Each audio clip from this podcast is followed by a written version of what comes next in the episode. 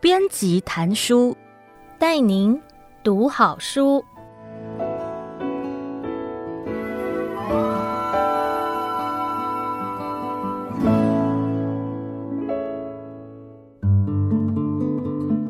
您好，欢迎收听爱播听书 FM 制作的书斋编辑谈书，我是编辑 Ivy，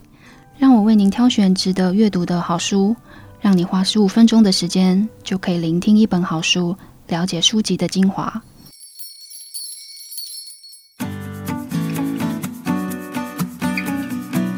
这次要和各位读者推荐的是由天下杂志出版的《总有一天你会懂》。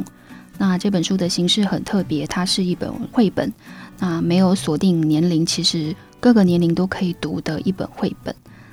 那这本书的作者是在德国《时代周刊》担任编辑的 Heike Faller。海可法勒，他有这本书的创作灵感跟起心动念，是因为看到自己有一个出生的侄女，想要送给她一份礼物，明白她即将拥有怎样的一生，所以他才创作了这一本绘本。这本绘本在创作的过程当中，海可法勒就是本书的文本作者，他在他自己的国家访问了形形色色的人，有难民，有。来自叙利亚的难民，有二十二岁的一位非常穷困的大学生，也有一位到七十四岁才找到自己人生伴侣的画家，也有一位国家的前领导人。他们坐在花园里面聊着聊着，然后回顾这位国家领导人的一生。他有了这个想法之后，想说可以把这些精华结合图文，变成一本书，送给他的侄女。让他的侄女明白，接下来你将拥有的一生，或许不会像你所以为那样的平顺，或许不会因为年岁的成熟，你也变得成熟，而是你的生命是丰富的，是有很多小小的点可以值得你去探索、思考跟体验的。他在这本绘本中所选的画风，是有一个意大利的插画家叫做 Valerio Vadeli。那这个插画家他在柏林得过的不少奖，他的画风呢是比较粗线条的，像是蜡笔铜制纯真的笔触去画出每一幅画。那在这本书里面，一岁就有一幅画，所以就是一年会有一句话去代表你那一年的人生，从零到一百岁，每一岁都会有一句话跟一幅图，然后让读者可以跟着文本跟着图去看看你即将要拥有怎么样的一生。也就是作者海克法勒想要送给他侄女的，告诉他你即将拥有怎么样的一生。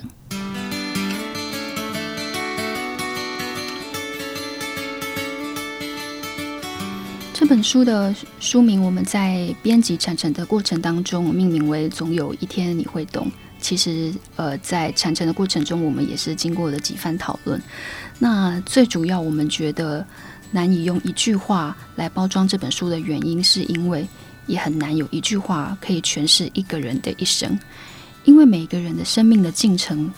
跟他的实际的年岁是没有关系的，承受度跟实际的年龄也没有绝对的关系，不是绝对成正比的。人不会因为年岁越大就越世故越通达，也不会因为年纪越小而就越不知世事，或是不知道。怎么样处理困难的决定？总有一天你会懂。我们是用一个比较宏观的概念去看生命，也跳脱数字，想要告诉读者，其实人生命的成熟度跟他所遇到的事情有关，跟他如何思考事情有关。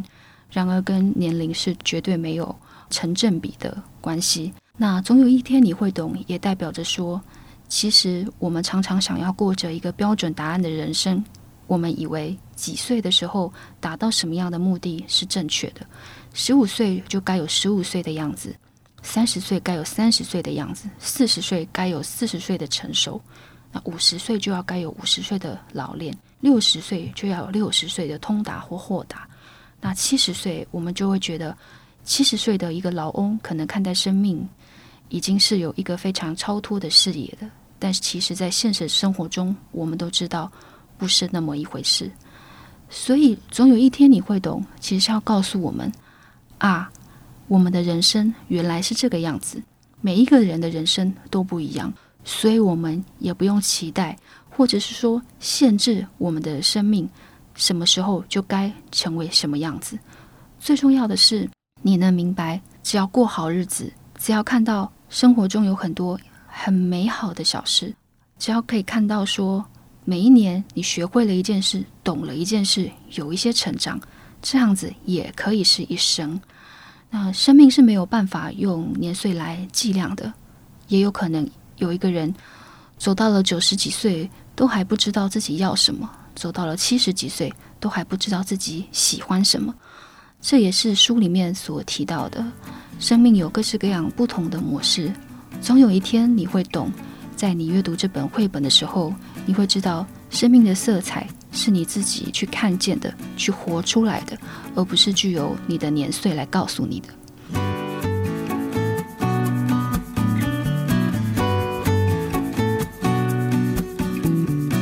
接下来想要分享在这本书的编辑经验，我身为编者所看到的书的精神，还有我身为读者这本书所带给我的。那这本书有一个蛮有趣的故事，就是当它的。版权呢，刚刚要买进来的时候，我们的总编辑在呃国外的书展来看到这本书，在跟那个书商开会的时候，这本书摊在桌子上，那引起了总编的好奇。但是因为原文是德文，没有人看得懂，所以就问了书商说：“这本书是什么啊？”然后他就很简单的回答说：“是零到一百岁，每一岁都有一句话。”他讲的很简单，讲的也有一点没感情，可是。讲，因为够精准，所以总编辑就觉得有兴趣，就把这本书买了回来。那买回来呢，就在版权就在公司放了一阵子，但是有点不知道怎么编。有可能它很有趣，但是因为他的画风很纯真、很简单、很留白，他比较是不像是台湾人会喜欢的那种比较复杂的、比较日系的笔触，是很简单、很像小孩子的画笔那样子的。所以有一阵子呢，他就被闲置在未编的书里面，那有点不知道怎么下手。然后有一天，我就跟总编辑呃聊到这本书，然后我看了，我翻了两三页之后，我觉得非常有感觉，然后所以我就接下了这个工作，就把这本书编辑完成。那我在编这本书的时候，其实第一个打动我的是这本书的精神，倒还不是书稿里面的文本，从一到一百岁里面的每一句话，是它的精神。我想，我们人活在世界上，每一个人都很想要去找到答案，因为答案会让我们在面对困难或面对无解，还有面对没有办法接受的事的时候，我们有答案，心里就会比较好过。例如，我们遇到了不如意的事，例如我们遇到呃亲爱的人离开我们，或是背叛我们，或是说我计划了半天的一个非常努力的 project，它最后却失败了。或者说我经营了很久的一段关系，它 fail，我们都会很想要知道为什么。所以其实人在找的是很多很多人在找的那个慰藉，其实是答案。但在这本书里面，它让我感到释放跟舒服的，其实那个关键点就是答案不会让我们感到更舒服或更好。答案没有办法解决你的人生的问题。那答案呢？只能让你的理性上感觉好像过去了一件事，但是你的感性是跟不上的。那这本书它比较奇妙的地方是，在我们过不去的事情上，或是疑惑，或是我们在思考人生，那个时候为什么会如此？这时候为什么会这样呢？的时候，这本书在感性上会给读者非常大的支撑。它不是给你答案，它只是告诉你说，生命不是你所想的那样。并不是只有你的人生是你无法解，很多人的人生都跟你一样，你解不出来。所以你要学习的是，去看到你的人生当中有很多很多很好的小事，很好的小事，看到它，记得它，然后把那天当成好日子。那在这本书里面的文句有很多很多这样子的例子。像我自己在编这本书的时候，其实我最有感的，老实说，其实是失眠。在四十几岁的时候，这本书里面写到，四十岁你会发现一夜好眠是一件多么难得的事。我看到这句话的时候，我觉得对。如果我有一夜好眠，隔天我是神清气爽的醒来，我可以完成很多事。那天我就会觉得我是一个很棒的人，我可以完成很棒的事。那或许就是在五十一岁的时候，这本书里面有一句话叫做“五十一岁，你终于原谅了父母的是与不是”。其实我想，很多人在情感方面的问题，其实都会源自于原生家庭对于父母亲如何对待他所产生的纠结。那这本书在五十一岁所说的那句话，“你终于原谅了父母的是与不是”，它其实也不是给你一个答案，它其实只是给你一个共感的空间，告诉你说，总有一天，或许你有可能会原谅你的父母的是与不是，要放下这些曾经你觉得受伤的部分。他有可能是在五十一岁，也有可能是在你想象不到的年纪，这就是这本书奇妙的地方。另外，他也有说到，五十六岁，你抬头看星星了吗？因为我们每个人从开始进入职场之后，二十三岁一直开始工作、努力、忙碌、往上赚钱，走着走着，二十年过了，到了四十几岁，我们可能都忘记生活里面有很多很美好的小事，例如说，你抬头看星星。感到满足，这样的感觉你什么时候有过呢？那在书里面是提醒你说，五十六岁的人，你抬头看星星了吗？五十六岁，你会不会就觉得你的人生好像快要走完了，就不再去期待那些美好的小事了呢？那当然，我刚刚所提到的都是一些比较中年或者说中老年的部分，但是其实在这本书里面，因为它的跨度横跨了零到一百岁。所以，其实在，呃零到二十岁的这个阶段当中，也有很多有趣的分享。那当读者拿到这本书的时候，你可以自己读，你也可以跟朋友一起读，或者是甚或你们可以打开书，就是不选定是哪一页，随便翻开一页，看看你们对那一年年岁的那句话是什么感觉。或许搞不好可以测试出彼此的心智年龄。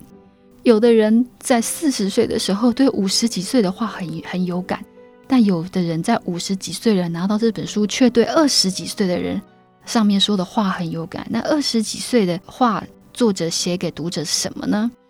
二十五岁谈到的是真爱，你可能会爱上一个人。那三十一二岁左右也会谈到说，你因为很爱一个人，所以第一次体验到害怕失去一个人的感觉。那在青春期的时候，也有提到那个很青春青涩的爱情，例如说你在十几岁，甚至是更小的时候，体会到原来世界上有爱情这种感觉是在你十几岁的时候。所以有一次我在跟我的朋友讨论这本书，他其实是已经四十六岁的一个叔叔，但是他对这本书最有感觉的地方，却是在十几二十岁，作者要写给读者的话，也就是我刚刚说人在探索爱情的那个年纪。所以其实两三个朋友不分年纪坐下来读这本书，有些你藏了很久的秘密，有可能就这样子被揭出来，因为你的真心很有可能在你读书的反应被呃呈现出来。好比说，其实编者呢，我看起来不像一个很老的人，但是我对书里面有感觉的句子，其实都是在五六十岁那样子的句子。那相反的，我也有很多朋友跟我同样一个年纪的，他们都是对二十几岁的话比较有感觉。例如说，你有一段珍惜的友情，你有一段珍惜的爱情等等的，或是说你看到日出觉得很美好，接吻很美好之类这样子的话。所以呢，其实这本书呢，你可以跟同龄的读，也可以跟与你的年龄差距非常大的人读，你们可以讨论你们的人生。走到了什么进程，或是你在跟比较小的小孩子谈话的时候，你可以用这本书带领他去，好像进入一个隧道，而是未来的时光隧道。未来你会经过这些事情哦，你会知道男生女生互相喜欢，你会知道，呃，数学有一天你会学到数学，你会有一天知道说人会死去，你也会有一天知道说人离开了可能会回来。所以这是一本。可以自己读，也可以跟年龄跨度比较大的朋友们一起读的书。那还有一个很大的重点是，我觉得你可以把它放在书架上，然后久久的放着。那千万千万不要一口气读完，因为其实，在你不管是好的时候、坏的时候、好坏的日子里面，你随随便便翻开一页、两页、三页，去读到那句话，你会用更宏观的态度去看你的人生。它会很快很快把你揪出一个泥沼或是你正在纠结的部分你会因为书里面的一句话跟一幅图而感到超然的开脱那这是这本书给我最大的获得。